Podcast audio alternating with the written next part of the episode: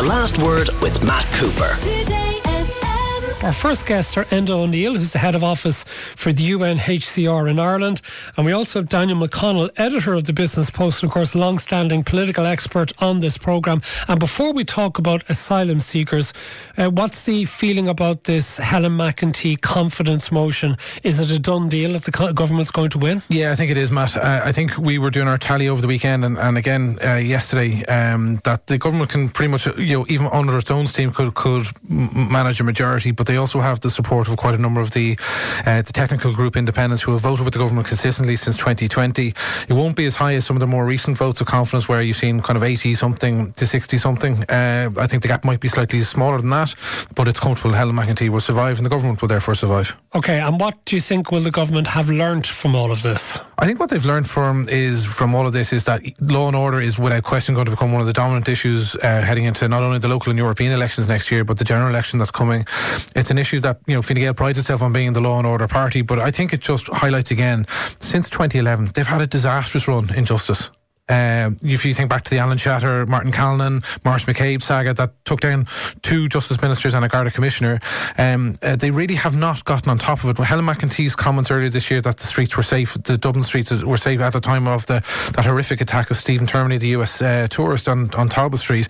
You know, you know they're doing that against the backdrop of uh, you know a retention problem in, the on Garda Síochána, corner, questions around resources, uh, kind of open, you know, legitimate criticism around their failure to, I suppose, properly properly resourcing, uh, update the legislation. Now we've had a lot of talk since the riots in Dublin about you know st- you know strengthening the legislation, but this has been in the pipeline for years, and they've they've kind of delayed it. They've you know, they've dragged their heels on it, so they are open to very legitimate um, uh, criticism on on the law and order, uh, I suppose, agenda. And I think without question, what happened on the streets of Dublin you know, two weeks ago now, will cement that as a, as a major issue in, in the general election coming up. And some of those who get involved in rioting and who get involved in protests are those who are active in complaining about accommodation for asylum seekers, which is the main reason we've asked you in today.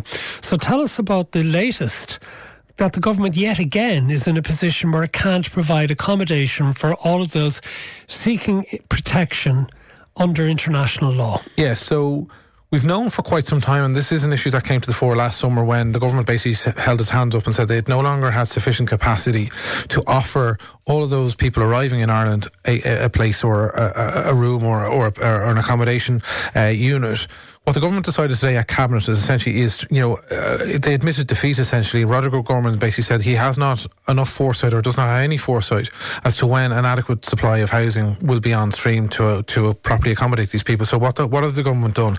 They've decided to give those who are will not be granted any accommodation an extra seventy five euro a week in terms of support. I don't know what 75 euro is going to get you. So that wouldn't get you a night Wouldn't even get you a night. Um, and ultimately, I suppose these people will be left at the, particular, I suppose you're getting into the depths of winter and it's been a pretty cold few days uh, in Dublin anyway. Um, so I think it's a, it's a, it's a grotesque admission of defeat from the government's perspective that they haven't been able to, after two years out of the Ukraine conflict and the pressure on the system, that we're still languishing. Modular housing, we're still talking about, we're waiting until the, now the middle of next year before they only get 700 units on stream. They're about 300 on stream. They've been talking about modular housing for 18 months, and that 300 is the best that they could do.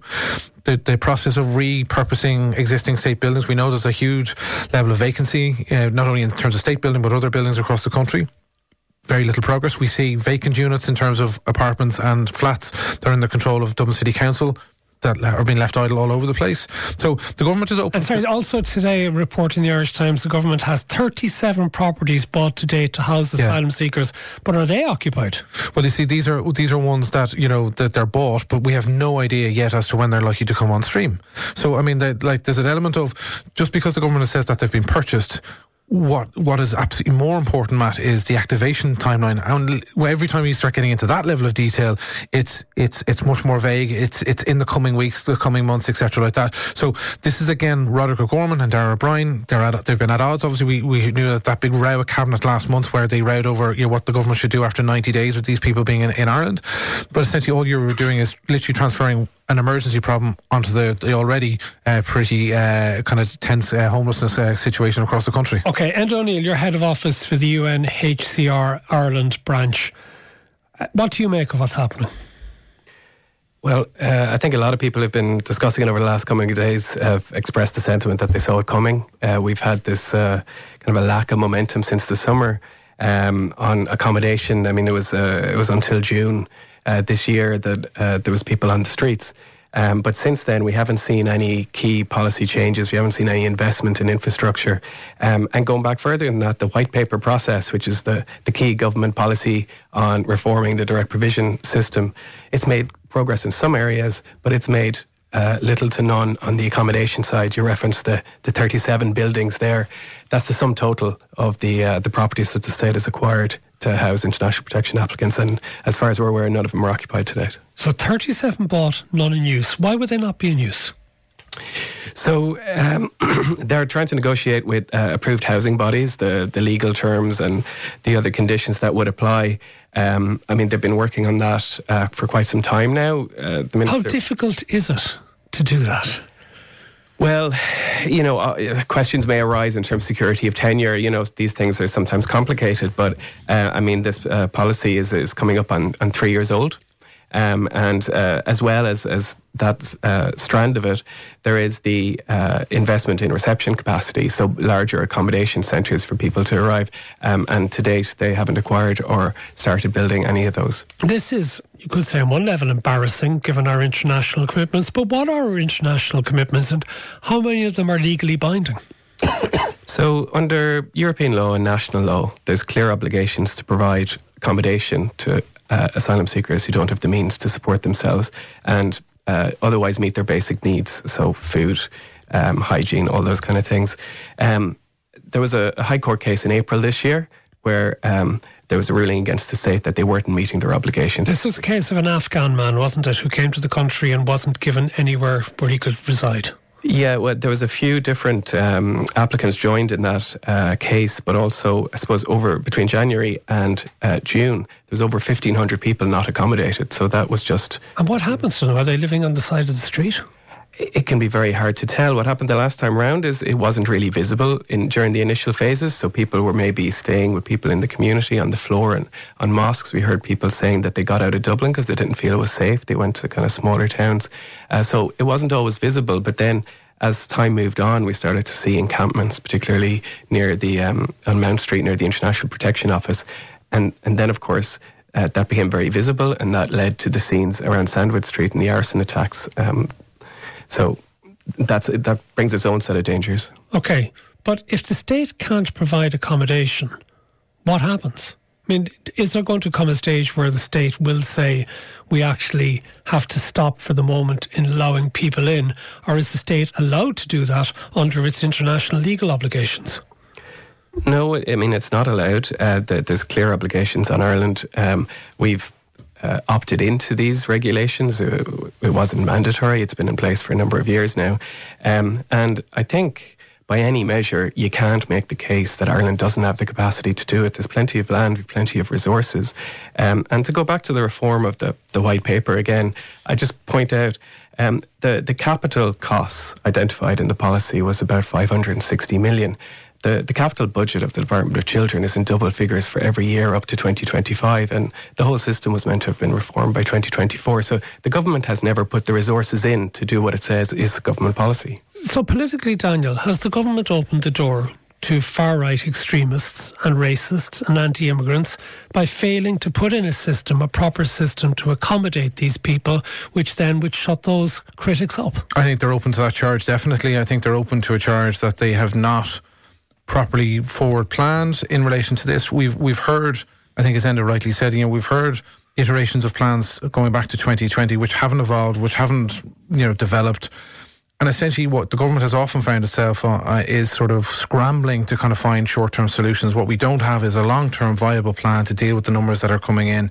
And ultimately, all you're doing that by that is is sowing the sort of seeds of um, I suppose, unhappiness in, in communities. I think what you, when you had scenes of people being dropped in, or busloads of people being moved in over, you know, at the, you know, in the depths of night without any kind of communication, then that has fed the sort of uncertainty and, and the sort of annoyance and anger, palpable anger on the streets.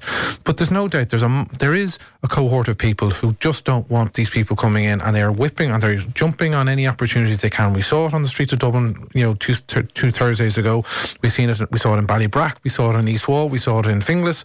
I, you know, I was and in rural parts of Ireland as well, where blockades yeah. have been put up in places like Absolutely. Clare and Leitrim as well. Absolutely, and and what we ha- and we had this rather bizarre and rather unseemly situation in Clare, I think, where we had people basically essentially vigilantes, essentially kind of almost manning a checkpoint where people were having to open their. That this is not what should happen in a developed civilized society. Like, you know, law and order simply has broken down in certain cir- cir- uh, circumstances and, and situations here, and the government are absolutely open to the charge that they've dropped the ball on this. And what we have, as I said, Roderic O'Gorman's answer at a press conference today at 12 o'clock in Government Building is we don't have any more houses. I can do no more. Basically, all we can do is hand you 75 quid a week. That's that's the sum total that's of his response. That's not going to solve the problem. No, of course it? it's not, but that's that's the sum total of his response. So, and what will happen? Will people end up sleeping on the floors of other people that they know, if they're lucky enough to know people, or will they be in this weather over the winter sleeping on the side of the street? It, it certainly seems that way in, in the, the immediate future. Uh, but the pattern over the last uh, kind of year and a half has been it takes a crisis to produce a response from the political system. So we did see something finally coming from Cabinet today on the financial allowance, which at least is something. Uh, I would have grave concerns that it's not sufficient. But um, there's been inaction on some of these key policy pieces for quite some time. Uh, we've heard discussion around Ukraine, for example, um, and it's left to officials uh, working in the department to just scramble and try and procure accommodation on the private market. Everyone has been saying for a very long time that that approach is not sustainable. So I think the government needs to grasp the nettle. It's been worse, Matt. It's more sinister than that. What you've actually had is a kind of a rather unseemly bun fight between government departments basically saying, this is not our problem it belongs to the Department of Housing or it belongs to Roderic O'Gorman. So, like, it's actually more sinister than what Enda is, is uh, describing. And while also at the same time we have a problem, a homelessness problem with people living in this country born here years ago. Yeah.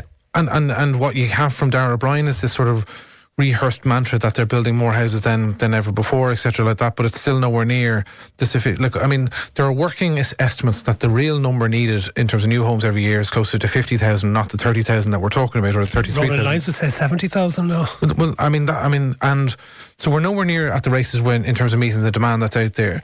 So you have this perfect storm of our own housing crisis topped on now with with the migrants coming in who are clearly now being thrown to the wolves these are the asylum seekers. We also have many other immigrants coming to the country for whom the economy depends. Yeah. Our health system depends on them. Our service sector depends on them. We would actually have a major problem if we didn't have people coming from other countries to fill these jobs. But Enda O'Neill, just to finish with you, I mean, how worried would you be for them about rising anti-immigrant sentiment in this country, or is that something that is restricted to small numbers of people? Uh, I, I, think for the most part it is small numbers of people, but that doesn't make it any less intimidating or uh, you know reduce the incidence of racism that people encounter on a day to day basis. I mean, certainly the event in Dublin uh, Thursday last was was really scary for a lot of people, uh, whether they were uh, nearby or not. You know, a lot of people are, are worried about going into the city centre if they feel that they don't look classically Irish.